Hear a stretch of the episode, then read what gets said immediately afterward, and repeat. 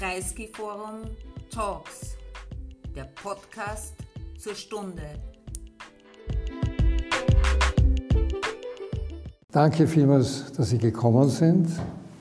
Der Weg heraus ist manchmal etwas lang. Äh, und ich möchte als allererstes nun begrüßen im Namen des, Bundes, äh, des Bruno Kreisky Forums unsere Rednerin heute am Abend, Dr. Kanan Atilgan. Sie ist eine echte Spezialistin für dieses Thema. Sie arbeitet bei der Konrad-Adenauer-Stiftung und hat dort in verschiedenen Funktionen immer wieder das Afrika, äh, Nordafrika-Dossier in der Hand gehabt. Und äh, haben uns geeinigt, das Thema ist Tunesien, aber mit natürlich den Querverbindungen über Nordafrika und auch in den Sahelraum hinein. Vor allem aber auch nach Europa. Das ist, glaube ich, das Anliegen. Und ich glaube, das wird die Frau Dr. Attigan dann selber am besten sagen, äh, womit wir uns auch hier in Österreich beschäftigen sollten. Äh, in dem Sinn wünsche ich Ihnen einen guten Abend. Wir hören zuerst einen Vortrag von Frau Dr. Atilgan. Nachher gehen wir in eine Diskussion, allenfalls zuerst am Podium. Danke sehr.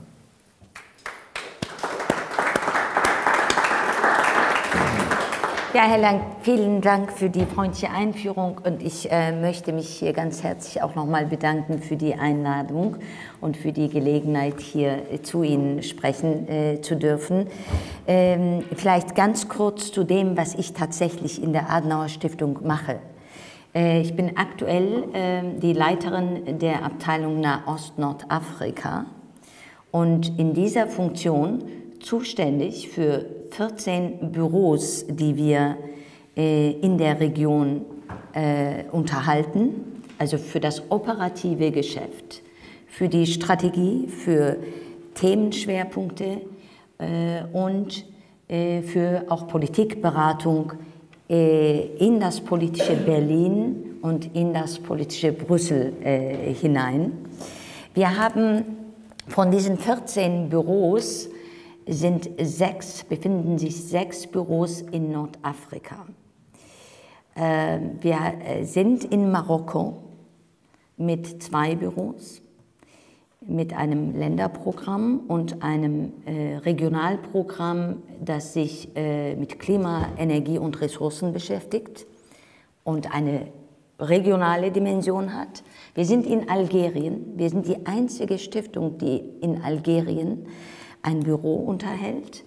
Äh, wir sind natürlich in Tunesien seit über 40 Jahren, auch mit zwei Programmen, einem Regionalprogramm, Euromediterraner Dialog und mit einem Länderprogramm Tunesien. Und äh, wir sind demnächst wieder in Ägypten. Wir haben eine, die Anna Stiftung hat eine schwierige Geschichte, Beziehungsgeschichte mit Ägypten. Aber die Wogen sind jetzt etwas geglättet und äh, wir sind der Einladung äh, des ägyptischen Außenministeriums jetzt gefolgt und äh, wollen äh, unser Büro dort wieder äh, aufmachen. Äh, das vielleicht ganz kurz zum Hintergrund. Das heißt, all das, was ich erzähle, generiert sich aus unserer Arbeit vor Ort. Ich bin keine Thinktankerin, die Ihnen eine externe Analyse gibt, sondern ich bin eben als Stiftungsmitarbeiterin jemand, die Ihnen so ein bisschen Einblick in aktuelle Entwicklungen, Veränderungen in der Region geben möchte. Und äh, wie Sie wissen, ist das eine sehr, sehr dynamische Region. Äh, die Welt hat ja auch an Dynamik äh, gewonnen in den letzten zwei Jahren, aber Nordafrika, der Nahe Osten, äh, waren immer so, schon von äh, Veränderungen betroffen. Wenn ich hier vorgetragen hätte vor einem Jahr, hätte ich möglicherweise andere Inhalte. Vor zwei Jahren noch andere Inhalte und vor fünf Jahren hätte ich möglicherweise nur über den islamistischen Terror gesprochen. So.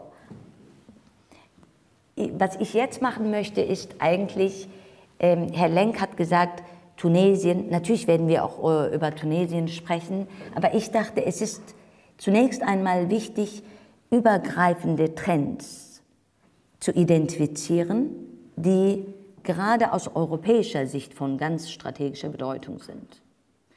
Äh, natürlich sind die nordafrikanischen Länder in den letzten Jahren sehr unterschiedliche Entwicklungswege gegangen mit Blick auf ihre politischen Systeme, mit Blick auf Wirtschaftsmodelle und außenpolitischen Prioritäten.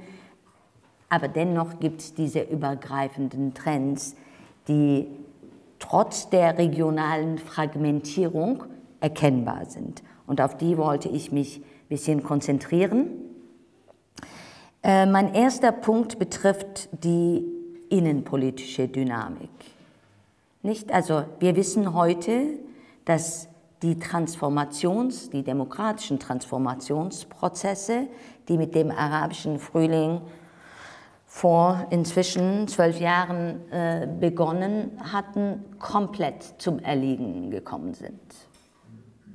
Nicht? Also wir haben es mit einer politischen Stagnation zu tun, und teilweise mit einem Rückfall äh, Richtung autokratische Strukturen. Ähm, man könnte sogar sagen, dass aufgrund der politischen, sozialen und wirtschaftlichen Verwerfungen äh, ein autokratisches, ein antipluralistisches Moment entstanden ist, äh, sowohl innerhalb der Bevölkerung als auch bei den Eliten, weil dieser, dieser Moment eben dieses, das antipluralistische, Effizienz, Stabilität und vielleicht sogar Modernisierung verspricht. Also ich möchte nur sagen, wir haben innenpolitisch keine Systemkonkurrenz mehr im Sinne Demokrat Demokratie versus Autokratie, sondern wir erkennen, dass in all diesen Ländern so etwas wie Entwicklungsautokratien entsteht. Also die Länder gucken sich an, wo, wie läuft das woanders und versuchen ihre eigene Entwicklungsstrategie äh, zu entwickeln. Ähm, das trägt natürlich auch äh, bei zu einer weiteren Deregionalisierung.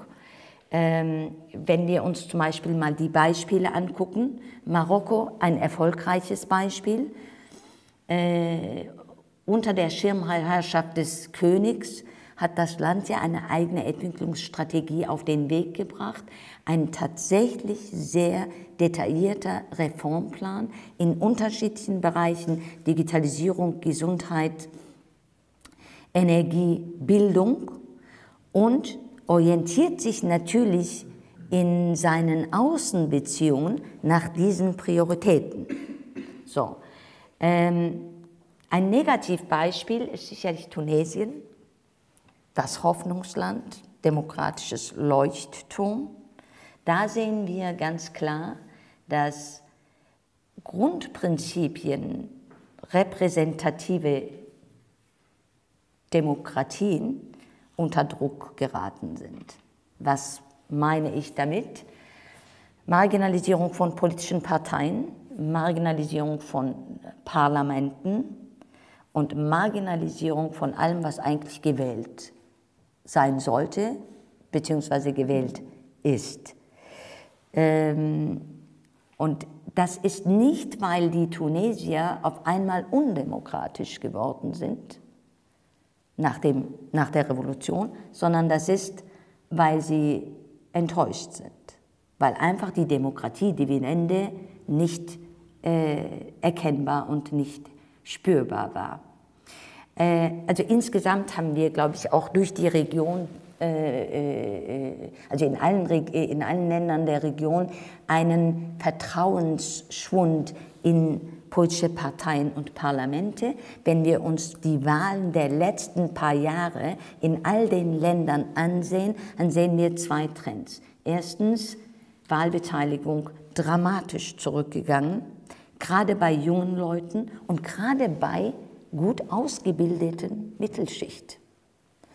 Zweiter Trend, und das ist vielleicht die gute Nachricht, ist, wir sehen, dass die Renaissance der islamistischen Parteien, die wir ja nach 2011 bezeugen durften, die ist vorbei.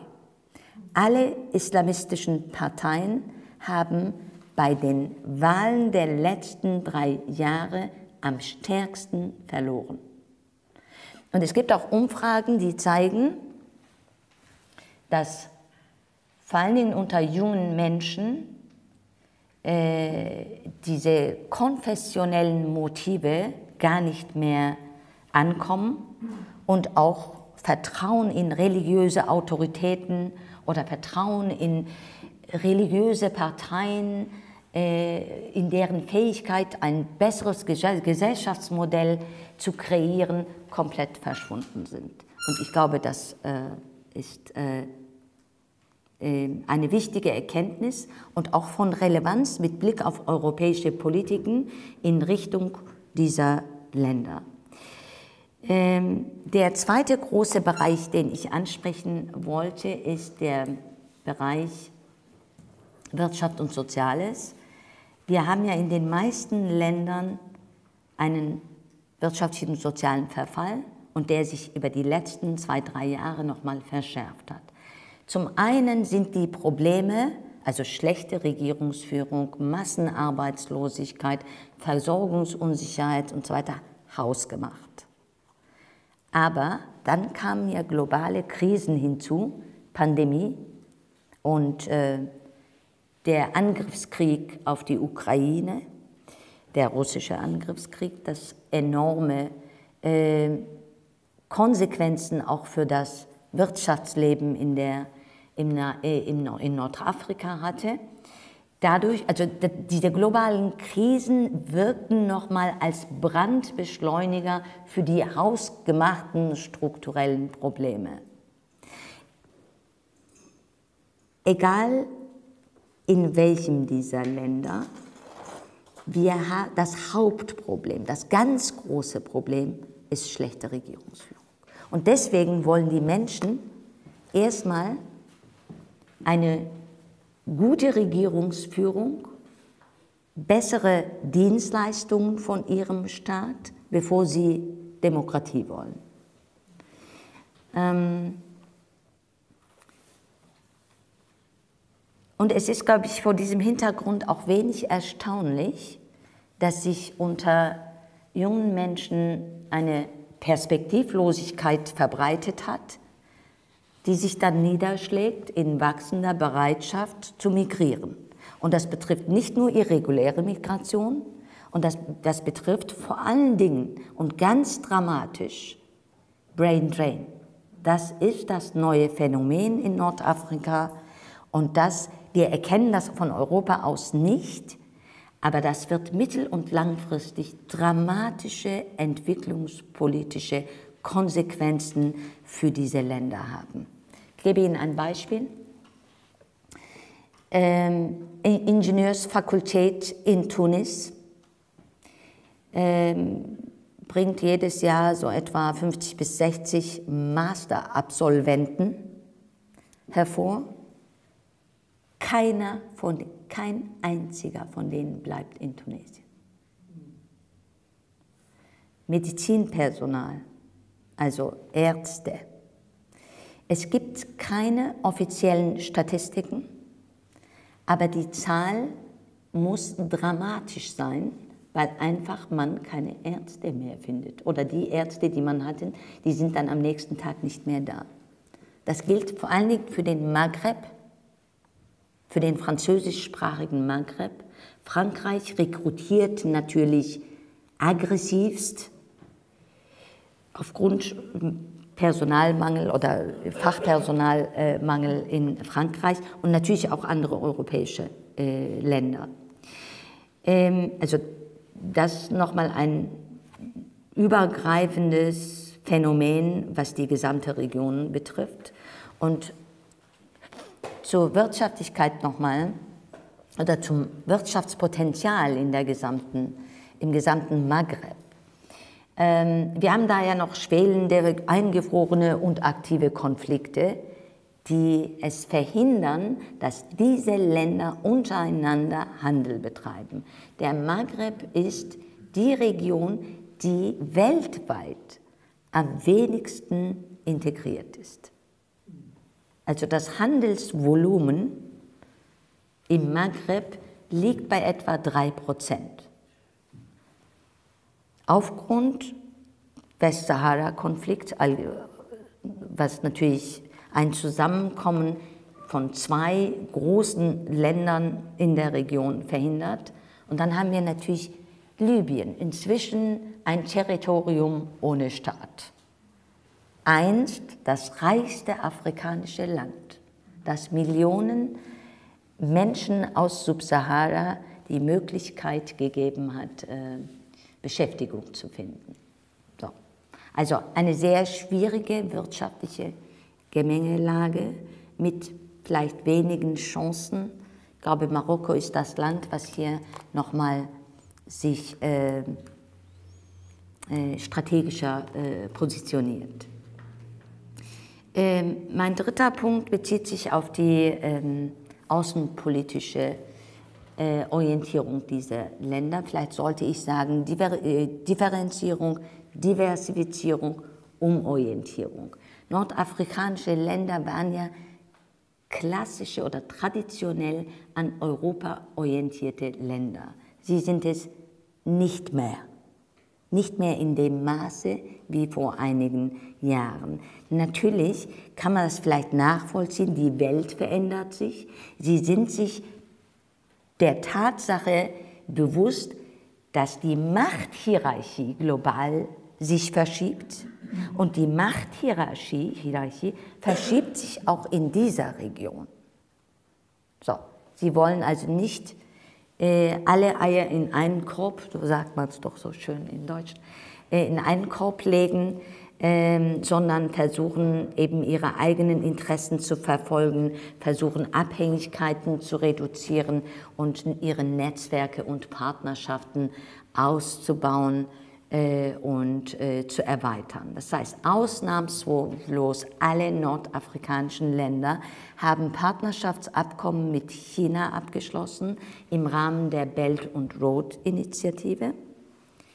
Alle gucken Richtung Subsahara-Afrika, also sie haben ihre, auch wirtschaftlich ihre ähm, afrikanische Dimension äh, äh, entdeckt, öffnen ihre Märkte für äh, Länder aus anderen Ecken der Welt gehen strategische Partnerschaften bilateral ein, wo sie glauben, sie können dann ihre Partikularinteressen am besten durchsetzen. Nochmal Beispiel Marokko, äh, Abraham Accords, strategische Partnerschaft mit Israel, und da geht es ja um Westsahara, nicht?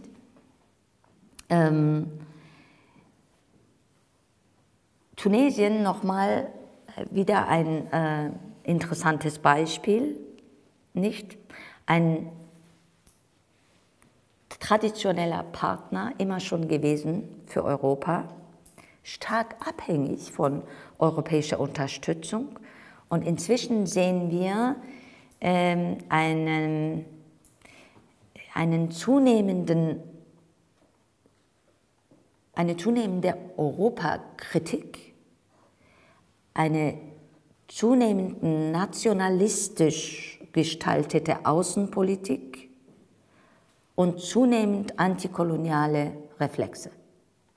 So, diese Mischung ist für Tunesien eine, ich will nicht gefährlich sagen, aber eine aussichtslose Mischung weil es einfach die Außenpolitik emotionalisiert. Und das haben wir exakt, das ist im Moment in Tunesien der Fall mit Kaiszeit. Ähm, und interessant ist, ähm, dass Tunesien, das am nächsten an Europa dran ist, am meisten von Europa profitiert hat und die intensivsten äh, Partnerschaften mit Europa gepflegt hat, sich anmaßt, eine Delegation des Auswärtigen Ausschusses aus dem Europaparlament, also dieser Delegation, die Einreise zu verweigern. Das ist einmalig in der gesamten Geschichte der europäisch-tunesischen Beziehungen. Das gab es nicht mal unter Ben Ali.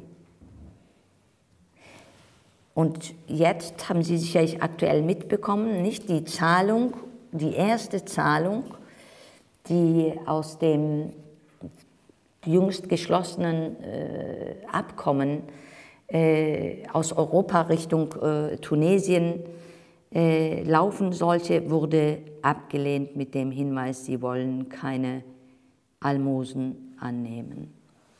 Ähm, über, die, über, dieses MOU können wir gerne nochmal in der Diskussion näher äh, eingehen. Ähm, ich will noch mit ein, einem vierten Punkt machen und damit will ich auch dann schließen. Mein vierter Punkt ist Europa. Also Nordafrika ist direkte Nachbarschaft Europas. Es sind, da liegt nur das Mittelmeer, was wir lange als Mare Nostrum romantisiert haben. Inzwischen will niemand was von Mare Nostrum wissen, sondern man sieht Mittelmeer ja als Puffermeer, um sich von einer schwierigen, krisenerschütterten Region abzugrenzen. Ich werde jetzt sehr kritisch sein, stelle mich dann aber auch Ihre Kritik in der Diskussion. Europa hat an Relevanz verloren in der direkten Nachbarschaft. Die europäische Politik der letzten Dekade war sehr uninspiriert. Europa hatte und hat nach wie vor keine Strategie, wie es mit diesen direkten Nachbarn umgehen möchte, sollte, könnte. Man könnte natürlich auch sagen, okay, die Geschichte der Beziehungen zwischen Europa und Nordafrika ist sehr stark eine Geschichte von gegenseitiger Enttäuschung, gegenseitigem Misstrauen äh, und äh, gegenseitiger Entfremdung. Warum Enttäuschung? Natürlich hat Europa sehr, also als größter Geber von Entwicklungshilfe enorm investiert in nordafrikanische Länder und sah sich einem, einer Unfähigkeit und einem Unwillen entgegen, Reformen umzusetzen. Nicht? Also man hat nicht das bekommen, was man sich erhofft hat, mit Blick auf Veränderung, mit Blick auf Fortschritt, mit Blick auf Reform. So enttäuscht sind natürlich auch die Nordafrikaner, aber aus einem ganz anderen Grund. Sie haben alle ab 90er Jahre Assoziierungsabkommen abgeschlossen und Handelsverträge mit der Europäischen Union. Aber das, die Handelsbilanz ist seit 2000 rückläufig. Das heißt, diese ganzen Abkommen haben nicht das gehalten, was sie versprochen haben. Also sind sie auch enttäuscht. Ähm und inzwischen sind wir an einem Punkt angelangt, wo die jungen Menschen in Nordafrika sehr zynisch geworden sind mit Blick auf Europa. Warum? Weil sie eben Europa nicht mehr oder weder den Willen noch die Fähigkeit zutrauen, Konflikte zu lösen, Beispiel Libyen,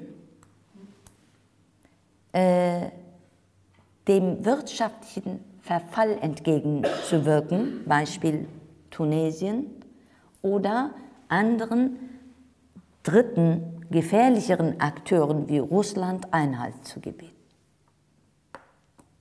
Es ist eine Ernüchterung. Also, und wir haben in der gesamten arabischen Welt, spätestens seit Afghanistan-Abzug, aber eigentlich schon länger, äh, eine Wahrnehmung oder eine ernstzunehmende Wahrnehmung hat sich verbreitet, verbreitet dass eben Europa oder den Westen insgesamt nicht ähm, als eine Einheit betrachtet, äh, die nur dann auf die Einhaltung von Völkerrecht und regelbasierte Ordnung pocht, wenn die eigenen Interessen betroffen sind. Also der Vorwurf doppelter Standard, den kann man, der ist so laut geworden in den letzten Jahren, den kann man nicht mehr überhören. Man kann sicherlich sowas nicht unwidersprochen lassen, aber ich glaube, wir wären gut beraten, wenn wir das ernst nehmen würden. Wenn wir jetzt nicht hingehen und sagen, nee, nee, das ist ja völliger Quatsch. Ne? Weil Perzeption macht auch äh, Politik. Also die Realität, Gestaltungsmacht Europas, trotz sehr großem Mitteleinsatz abgenommen, während die Abhängigkeiten Europas von dieser direkten Nachbarschaft zugenommen haben. Migration, ganz klares Beispiel dafür. Ne, warum rennt, rennt die EU jetzt einem Land wie Tunesien hinterher? Aber das gleiche Muster sehen wir natürlich auch in der Energiefrage, in der Frage der Energiesicherheit. Und äh, ich muss ganz ehrlich sagen, ich finde es nach wie vor erstaunlich, erstaunlich, dass Europa immer noch keinen Plan hat was man mit dieser direkten Nachbarschaft anfangen äh, sollte. Also mein Schlusssatz wäre äh, vielleicht etwas provokativ zu sagen, ähm, Europa ist kein Vorbild mehr für diese Region. Europa ist nicht mehr attraktiv. Europa ist allenfalls nur noch ein Akteur unter mehreren. Vielen Dank.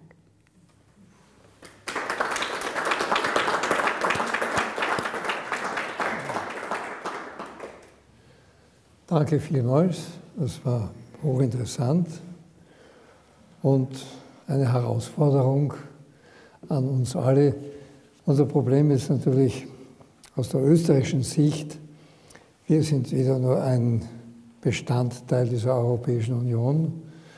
Inzwischen sind wir jetzt bald 30 Jahre Mitglied ähm, und lernen allmählich wie das funktioniert und lernen natürlich auch die Schwächen kennen, die in der Europäischen Union liegen. Ich glaube, davor können wir uns auch nicht verstecken. Das ist ein Auftrag, aber das wird noch eine Zeit lang dauern. Mir hat einmal vor, eben schon vor mindestens 20 Jahren, ein französischer Diplomat gesagt, gemeinsame Außenpolitik Europas, das dauert noch 50 Jahre.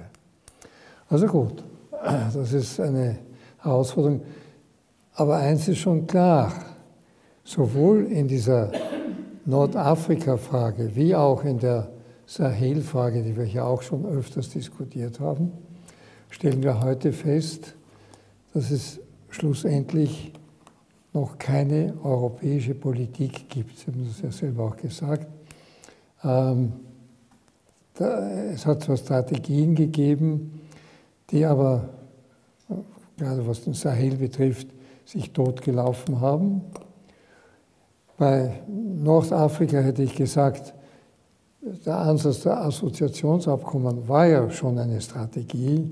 Nur, wie Sie richtig gesagt haben, irgendwann einmal ist Europa die Luft ausgegangen, aber vielleicht auch Nordafrika die Lust abhanden gekommen.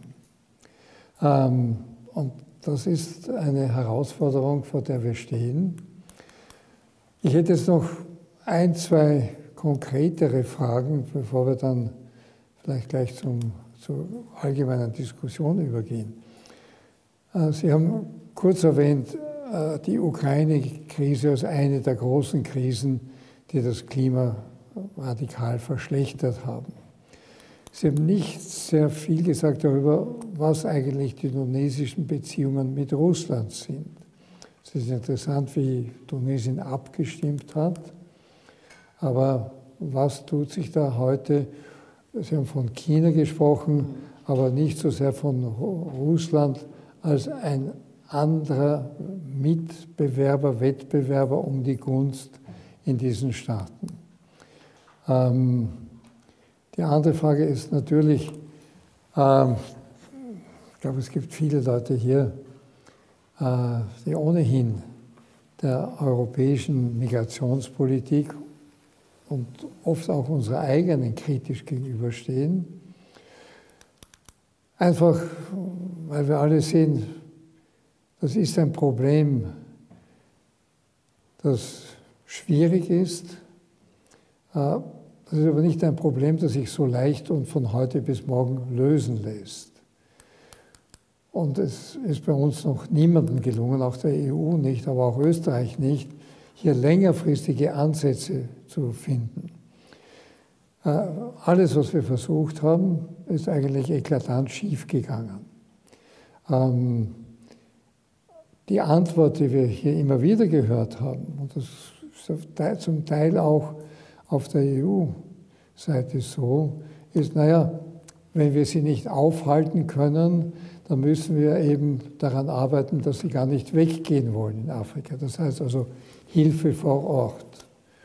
Und jetzt kann ich dazu, gerade weil ich auch aus der Entwicklungszusammenarbeit einmal gekommen bin, sagen, ja, diese Hilfe vor Ort machen wir seit 60 Jahren.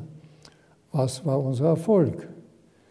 Und wir bekommen das heute täglich gesagt aus Afrika, Subsahara, aber ganz offensichtlich auch aus Nordafrika. Bitte sparen wir uns vielleicht die Entwicklungszusammenarbeit. Und da wird es jetzt sehr kompliziert, nicht?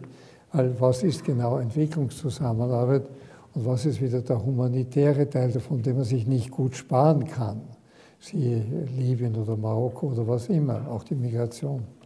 Also da, hier sind wir in eine Problematik gekommen, in der ähm, auch Nordafrika ein gebender und nehmender Teil ist.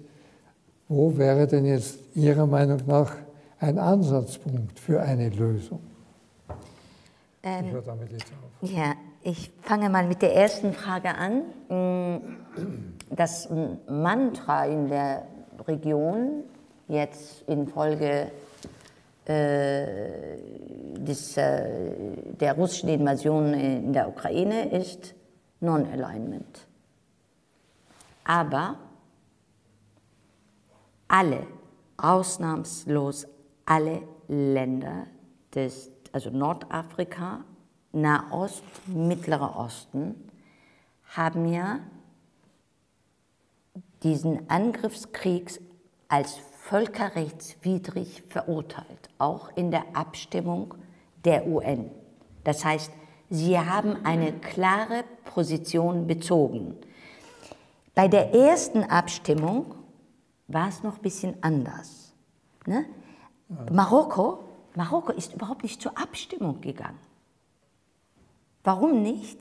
Weil die Marokkaner Angst hatten, Algerien ist eng verbündet mit Russland, also kann Russland als Strafmaßnahme sozusagen die Algerier auf die Marokkaner heizen. Ich mache es jetzt mal banal.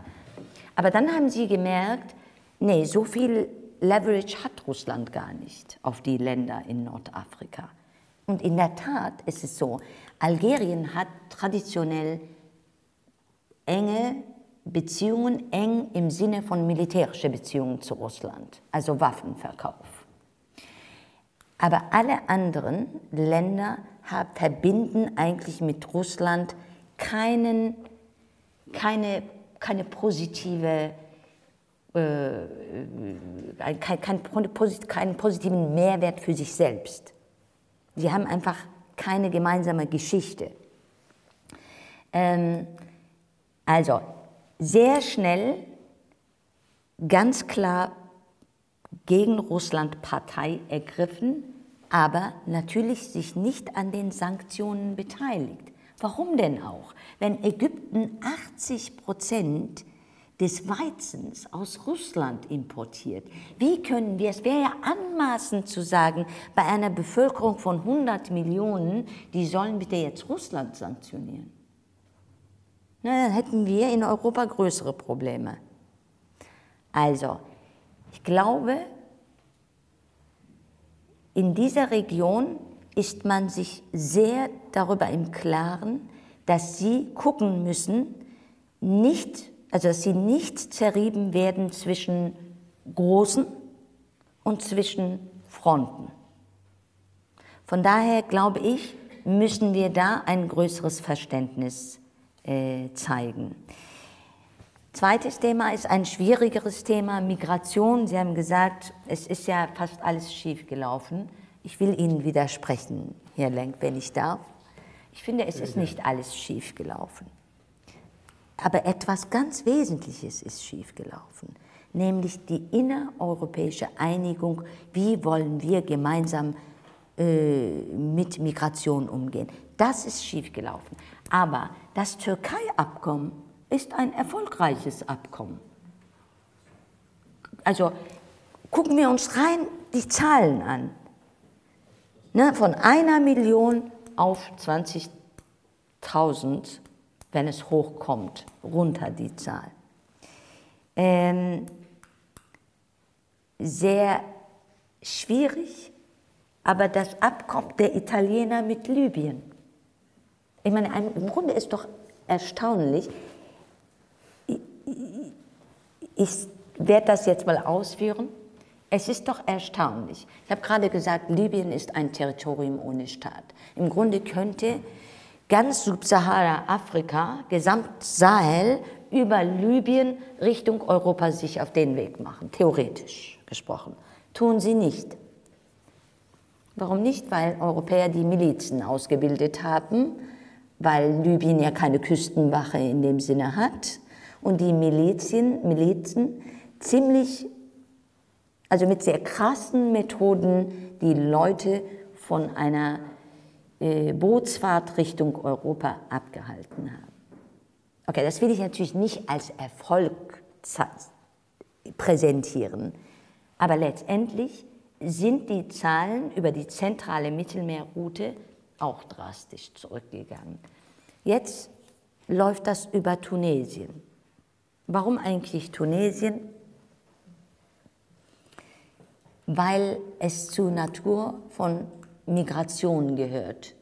Da, wo sie ein Loch stopfen, tut sich ein anderes Loch auf, weil Migration zur Geschichte der Menschheit gehört. Und weil wir immer und immer mehr, weil wir ja auch immer mehr werden auf der Welt, mit irreguläre, reguläre, mit allen Arten von Migration werden kämpfen müssen. Jetzt noch mal was und leben müssen. Ja, und natürlich leben müssen.